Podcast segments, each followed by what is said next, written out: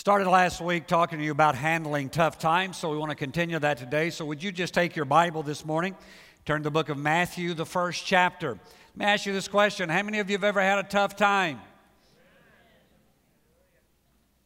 If your neighbor did not raise their hand, reach over and ask them for a loan of about a million dollars because they must be loaded and not having any trouble. I think all of us have experienced tough times, and so as we begin to approach this season, I began to look at how we could take this, this story that we are so familiar with, the story of the birth of Jesus, and how that we could take that and, and apply it to our lives. So last week we looked at the whole process of how that you handle loneliness uh, when you're going through a situation in your life. And, and we looked at the, uh, the life of Elizabeth and Zacharias last week, and hopefully you gained some insight. This week, we're going to continue this subject. We're going to look in the book of Matthew, the first chapter. So would you turn there this morning? And as you're doing that, let me welcome the campuses today that are joining with us. I am believing today that the Word of God that is preached, the Bible says it will not return void. And so that as it's preached here, and you're viewing it there, that God's going to speak into your your life and into your spirit this morning, and transformation is going to take place. The book of Matthew, the first chapter, beginning in the 18th verse, says, Now the birth of Jesus Christ was as follows. After his mother Mary was betrothed to Joseph, before they came together, she was found, pardon me, she was found with child of the Holy Spirit. Everybody say she was pregnant.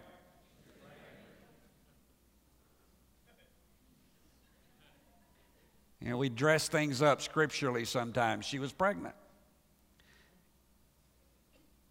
Then Joe, her husband, being a just man, not wanting to make her a public example, was minded to put her away secretly. Now, put yourself for just a moment in this story. One of the issues is, is that all of us have a tendency to know the end of the story, so we immediately go to the end of the story, but Joseph doesn't know the end of the story. Joseph hasn't lived the whole process of what's getting ready to happen. All that Joseph knows is that he is betrothed to a woman. That betrothal is stronger than engagement. We get engaged in America, but uh, how many of you know that those engagements don't always wind up being marriages? I went to college with a guy, and I think he was engaged during college at least four times. We, we, uh, we just figured he had a really good layaway plan down at the local jewelry store. We, we, we weren't real sure about what he was up to. But, uh, but, but the word betrothal literally means a, a marriage already in, in, the sense of what is going to take place. Uh, although they are not living together at this point, this was a scenario where in that day and age, uh, the husband uh, would go and prepare a place, build a, build a house, so that when he got married, his wife would have a place to stay. And so this is the, the setting that we're reading here. And, and so Joseph uh, goes one day and, and uh, he's, he's kind of noticed over the past few weeks that Mary is, is putting on a little weight.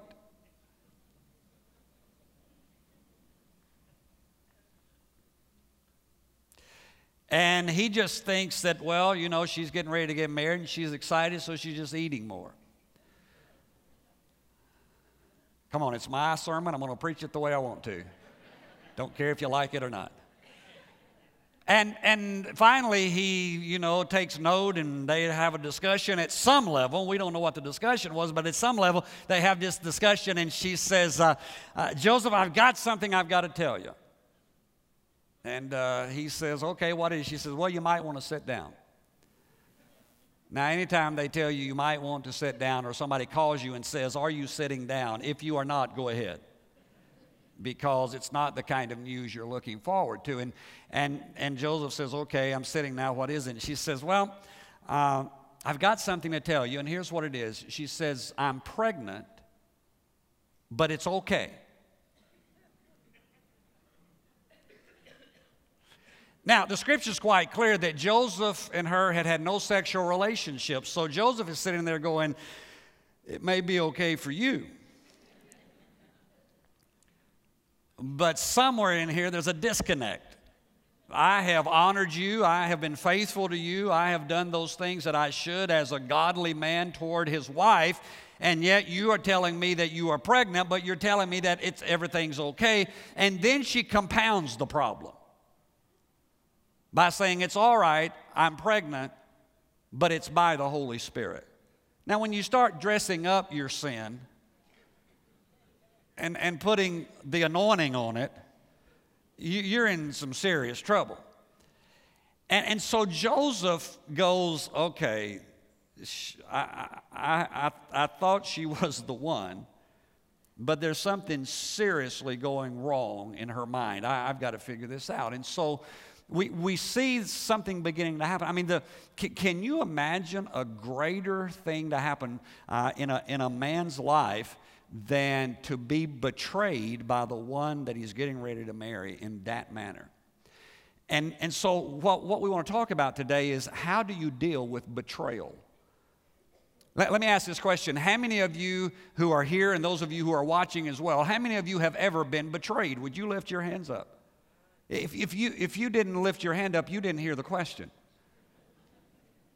I mean, I don't know anybody that hasn't been betrayed at some level. Somebody has betrayed you. Somebody ha- has done you wrong. You know, we could sing another somebody done somebody wrong song for all of us. I mean, everybody has experienced pain. Everybody has experienced betrayal at some level or the other. Maybe it was a betrayal of the person, uh, as in Joseph's case, that you had set your heart on, thought you were going to marry, and all of a sudden something happened, and, and you know, they, they left you standing at the altar, so to say. Uh, you know, whatever it was, maybe it was the, the business that you invested your life in and your energy in, and all of a sudden the new boss shows up and, and your job is cut in a moment and you feel the sense of betrayal. Maybe it's even in the kingdom of God. Maybe it's even in the church that you go to or have gone to and something happened, something took place that you felt as though you were being betrayed, and you said, You know, this, this is just not what I signed up for. And, and, and so Joseph is dealing with it. Joseph is going through all of these emotions that are, are normal when betrayal comes in. Let, let me just show you some things about betrayal. The, the first thing about betrayal is this betrayal always comes at a critical time in your life. What I found about betrayal is, is that betrayal always happens at, at, at just, it, it's the, one of those times of life where we're getting ready to move into a new season. Something's getting ready to happen in the, in the family or in the business or in the church. And all of a sudden, there's this betrayal that takes place. And we go, man, well, it, it couldn't have happened at a worse time. And, and the reason is, is because the enemy knows that if he can get you sidetracked at the moment that God is getting ready to propel you into the next place, that he will steal what God is going to do in your life. See, here's the deal God knows the beginning from the end. The devil does not. But the devil has been doing this long enough to sense when God is getting ready to promote you. He can know when God is getting ready to take you to the next level. And so what happens is is in those moments the devil shows up in your life with a temptation, with a destructive nature that either someone betrays you or causes you to betray and before God can take you to that next place, betrayal sets in at that critical critical juncture and you go, wait a minute, what just happened around here? And if you don't bear witness to that, you haven't lived very long.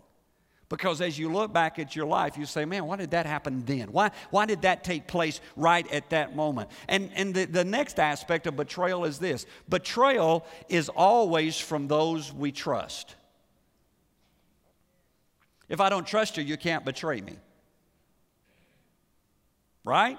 I mean, if, if, I, don't, if I don't have faith in you, whatever you say doesn't matter. You, you know, there, there's a lot of names that go with betrayal in history. Uh, you know, Judas Iscariot's a pretty good betrayer, right?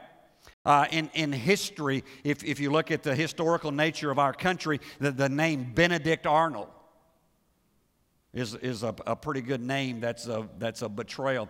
Uh, if if in, in this day and age in which we live, if, if you're a Cleveland fan, uh, the name LeBron James, sorry, um, is, is uh, anyway, I'm stay out of basketball for a minute. But uh, the, the, you know, there's, there's these names that are associated with betrayal. And, and what we found is, is that you, you, you are betrayed by those you trust. And so the quicker you understand that, the better off you are. Our problem is, is that w- here's what we do. When we get betrayed by somebody we trust, we say, I'll never let that happen again.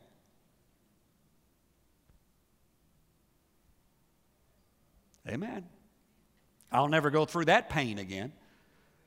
I, will never do that again. It, it will ne- I, I, can remember through the years of pastoring, and, and I want to tell you, by and large, pastoring, I have a passion for it. It's what God's called me to do, and, and it, is, it is the greatest occupation that I think God could have called me to do. Uh, but there are those moments. You know, it's, it's not all about just standing up here and talking to you for a few minutes on a Sunday or a Wednesday uh, and, you know, going home and, you know, eating fried chicken. There's more to it than that. And, and the one thing that I found through the years, and, and still to this day, the, the one thing that, that hurts the worst for a pastor is when you go through the situation of pouring your life out to people and then they just walk away. And, and, and after, I can remember years ago, when, when early in my pastoring, um, Sherry and I had gotten really involved with a couple, and, and they'd come into our church, and we just saw great potential in them. Great. Uh, we just felt God had, a, had his hand on them, and I still believe that he did. And so we just, man, we poured energy and life into them, and, and uh, we had them in our home, and, and uh, we gave them, they, they were struggling. So even at times, we gave them money out of our own pocket. And, and then one day, I, I, heard, I didn't see him at church, and I said, where, and I named, I said, where's so and so? And they said, oh, they've left the church. Said, They've left the church. I said, Why? Why'd they leave the church? They said, Well, you, you, you just didn't give them enough. You, you just didn't spend enough time with them. And I went, Are you kidding? I mean, these, I had spent more time with this couple. Sherry and I had given more to them uh, naturally as well as spiritually than probably any other couple in the church. And, and, and, and I, you know what I said at that moment? I probably can't tell you what I said at that moment. But I'll dress it up. I, I thought, you know what? I'll never do that again. I, will never put myself out for anybody else. I'll preach, I'll, I'll do what Jesus is making me do.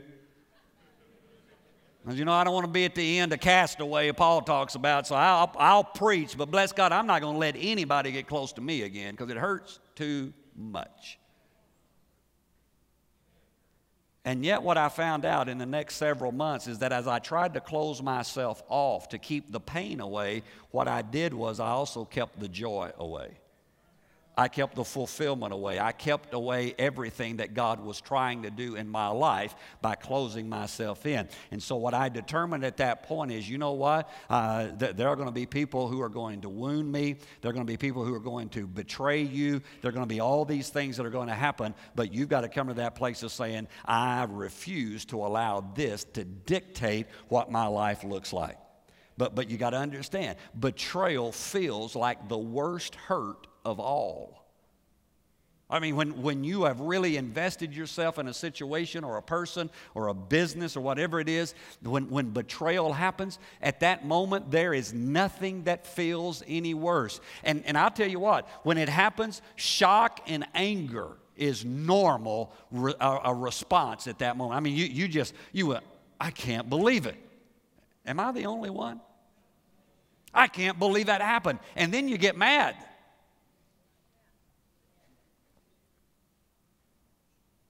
If you don't get mad, something's wrong with you. I mean, you just, you just say, I'll show them. You know, I mean, I'm, I'm, I'm going to go out of my way. I'm going to make their life, uh, you know, miserable. I'm going to do everything I can to pay them back. I'll, they walk out on me, I'll show them. And yet, if we really are going to move through the process, we can't react that way. When you study the life of Joseph, now I want to tell you something. We read this scripture, and, and you're all sitting there go, Yeah, but the angel showed up. Yeah, but, but I don't believe Joseph found out about it in the morning and the angel showed up that night, because that's never the way God works. How many of you found out that, that anytime you've got a need in your life, God doesn't show up early? Am I the only one? You know, we, we have this great saying we use in the church the Lord's never early, He's never late, He's just always on time. I want to tell you, every once in a while, I think He's late. I just went, come on, God, you, if, if you were going to show up, yesterday would have been a whole lot better than today. Right? And, and so I think Joseph had a season there. We don't know how long. It, and again, it's my sermon, so I'll preach it the way to him I want to. I, I think he had a, a, span of time there. And he's, he's trying to figure out, now what do I do? And, and he says, well, I, I got some ideas. You know, uh, I can marry her, even though the baby's not mine, but I can go ahead, we get married, and nobody will know what happened, and it'll be okay. And he said, No, I don't think I want to do that because I'm not sure if I trust her. And then he says, Well, uh, in, in my society, I can just publicly divorce her. I can go down to the gates of the city, call the elders together. I can say that she's uh, sinned, and I can put her away, and it'll be okay. And I'll walk out of this marriage, and everything will be fine. And my family and my, my reputation will be protected. But the scripture says the third thing he did, he said, Well, you know what I want? He said, I'm going to just have this marriage annulled quietly quickly, not let anybody know. I'm going to protect her, but, but I'm going to get out of this. And the Word of God lets us know, and we'll talk about this as we end this morning. The Word of God lets us know that God then shows up and begins to speak to him. But, but here's what Joseph had to do, and here's what you have to do if you are going to handle betrayal you have to forgive. Pastor, we got to hear another one of those sermons. Yeah, afraid so. Pastor, why do we preach so much at Love and Truth Church about forgiveness? Because we all need it so much. And we all need to give it so much. Now, now here's what happens is, is, is we, we have excuses for why we don't want to forgive. Ever made an excuse not to forgive somebody? Can I give you some this morning that we use? Would, would it be okay? Good, thank you, I'm going to. The, the first thing that we use is, well, the person who hurt me doesn't deserve forgiveness. Right? Come on. I mean, they, they hurt me, they, they wounded me, so they don't, they don't deserve forgiveness. But you know what, what you've got to find is, is what is the true point of forgiveness? Is, is the true point of forgiveness uh, because somebody deserves it? Because let me read you a scripture. The book of Ephesians, the second chapter, verse 8 and 9 says this For by grace you have been saved through faith, and that not of yourselves, it is the gift of God, not of works, lest anyone should boast. Let me help you this morning. You didn't deserve forgiveness. You did not deserve the grace of God. You did not get to the place. I don't believe God has ever looked down from heaven and said, Oh, that person has gotten so good, I've got to forgive them. Doesn't work that way. You got forgiveness even when you didn't deserve it. So if I receive forgiveness when I don't deserve it from God Almighty, then how can I not forgive somebody just simply because they quote unquote don't deserve it. The second reason that we don't want to forgive is we say, well, if I forgive, they get off free. Now, this, this works a lot in marriage. Because we know that we're going to forgive them, but we want to squeeze them for a while. I mean, it, you know, let, let me help husbands. Anytime you have to ask your wife what's wrong, and she replies nothing, you're in deep. It's all right. We come in, we are clueless. We come in. She's standing there peeling potato, whatever.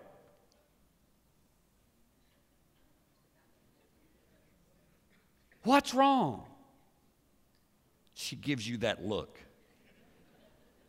like you are the biggest idiot that there has ever been. And she goes, Nothing. I learned that's not the truth.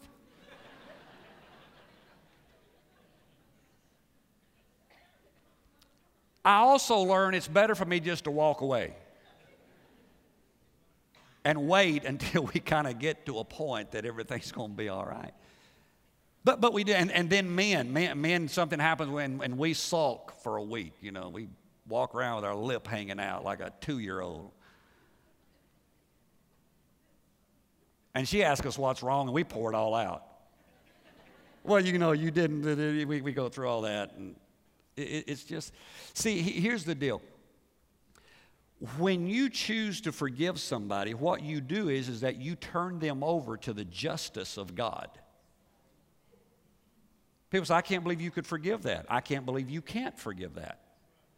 Because when I release that person, then it's God's justice that's going to come into their life, not mine. The Bible says, Vengeance is the Lord's, He will repay. So I, I, don't need to get in this vengeance business and in this avenging angel thing. I, I just need to release people because when I release them, now the justice of God, and God's justice sometimes seems harsh, but God's justice always brings about restoration. Don't miss that. Your anger only fuels the fire.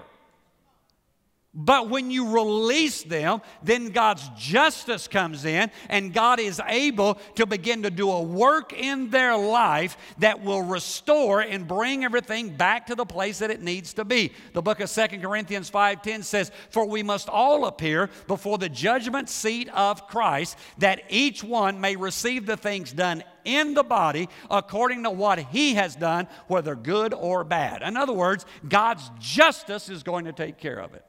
And so I've got to be willing to say, you know what? They're not just going to get all free. I'm not going to hold this. I choose to release them even if they've betrayed me greatly. Third excuse is, well, Pastor, you got to understand, I just can't forgive what was done. Maybe you started a business and you and a partner went into business together. Business got successful, things began to go well. Business was booming, a lot of money being made, and all of a sudden the partner stole the business from you. And every time you see them, you hate their guts. Every time you look at them, smoke comes out of your ears. Every time you pass by that business, anger sits in. And you say, I just can't forgive what they've done. I'm going to tell you, as long as you hold that over them, it's going to keep you tied to them. Now, I, I found out something years ago. If I really don't like somebody, I need to forgive them quicker. See, here's what forgiveness means, and please don't miss this. I may repeat it a couple of times so you get it. Forgiveness means I choose not to remember the betrayal against them. Can I say that again?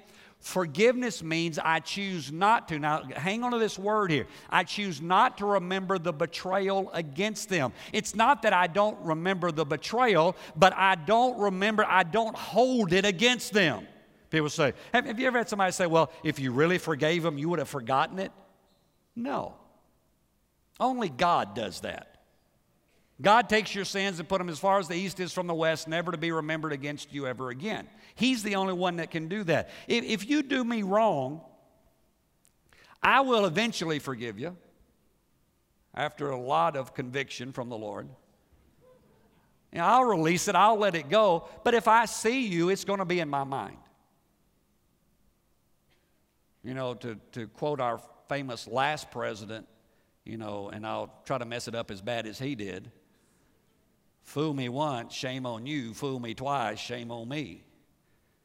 And that's the way a lot of us live. Well, you may mess over this time, but that's it. And yet, what we have to do is, is that say, wait a minute, I have got to come to that place that I choose not to remember the betrayal against that person. All right? Then the next one is, is this. People say, well, Pastor, I can't forgive because my pain is too great. If you had to experience what I've experienced, if you've gone through what I'd gone through, if they'd done to you what they did to me, I, I just, I can't do it. Let me tell you something about forgiveness. Forgiveness is an act of the will, not your emotions. It's not that I feel to forgive, it's I choose to forgive. Joseph, in this quandary, had to come to that place of saying, I really feel like I've been abused and misused, but I choose to release her. I choose. I'll put her away secretly. I will do this quietly. I don't want her to be hurt. And so he chose, even though his pain was horrible and he was suffering, he said, I am not going to hold this against her. The book of Colossians, the third chapter, says, Therefore, as the elect of God, holy and beloved, put on tender mercies kindness, humility, meekness, long suffering. And then verse 13 it says, bearing with one another and forgiving one another. I got great pain, yeah, but you've got to forgive. You've got to release them. You've got to be willing. I'm telling you, as long as you hold on to the pain, as long as you hold on to the suffering, it will just continue to consume your life. You've got to come to that place of saying, I am moving away from this pain and I am choosing to release that person. I don't feel like it today, but I'm choosing to release them.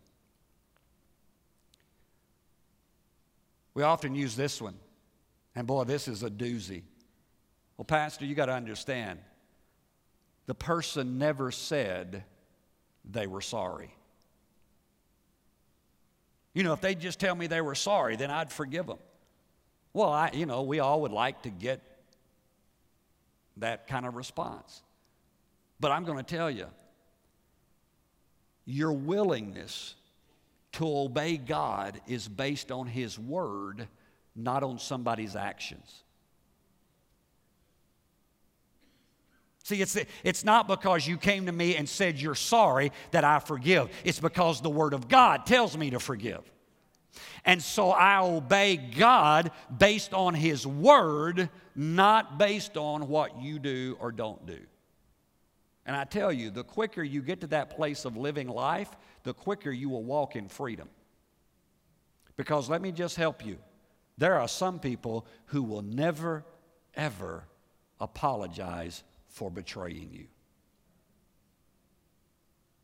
There are some of us who are still waiting for a mom or a dad who walked out when we were three years old, or five years old, or 10 years old, and we are waiting for them to show back up in our life and ask us to forgive them. I'm going to tell you, it may never happen. But as long as you hang your hopes on that happening in your life, it will keep you at whatever age that that incident happened in your life. You've just got to come to that place of saying, wait a minute. Luke 6 says this Love your enemies, do good, and lend, hoping for nothing in return. And your reward will be great, and you will be the sons of the Most High. I mean, I mean, what else can you ask for? When God says, Look, if you'll just learn to be kind, if you'll learn to be merciful, I will bring about in your life great things. So, look, I'm telling you, if you tell me, if you do something to me, if you betray me in some way, uh, I hope you come back and tell me you're sorry. If I betray you, I hope I do the same. But whether I do or you do, I've got to come to that place of saying, wait a minute, I am going to live my life with forgiveness. I'm going to live day in and day out with forgiveness. You know what? That's the way Jesus lived. Do you realize how great our sin was against God? And yet Jesus showed up to forgive you. Let me ask you a question. How many of you today that are here or watching, how many of you are believers today? You know Jesus Christ is your Lord and Savior. Now, if you raised your hand, I won't make you raise it again. But how many of you, since you became a believer, you've betrayed the Lord?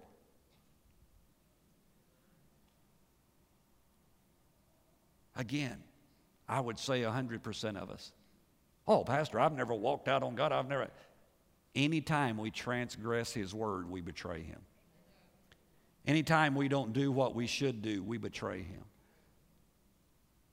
And yet, you know what? I got up this morning and all the stuff that I did last week that was good and all the stuff I did last week that wasn't so good, it was all gone because His mercies are new every morning. And so I got up this morning, I came to the church, And I didn't have to spend weeks for God to love me again and for me to get in right relationship with Him again. He just told me if I'll walk in the light as He is in the light and I have fellowship one with the other, that the blood of Jesus Christ, His Son, cleanseth, present tense, cleanseth me from all sin. That's forgiveness. Now, if He will do that for me, surely I can do that for those who are like me. If the God who is infinite can forgive those of us who are finite, why can't we forgive one another? In fact, the Bible says this it says, if you come to the altar and while you're there, you remember that there's a problem between you and somebody else, it says, leave your gift before the altar, go and be reconciled to that person, and then come and present your gift to God.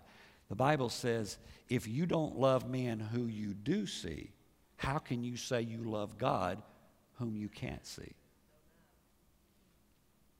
Wow. See, when Joseph chose to forgive, if you've still got your Bible open in Matthew 1, let's read there. Look in verse 20. But while Joseph thought about these things, what things? The betrayal, the hurt, the heartache. Behold, an angel of the Lord appeared to him in a dream, saying, Joseph, son of David, do not be afraid to take to you Mary as your wife, for that which is conceived in her is of the Holy Spirit.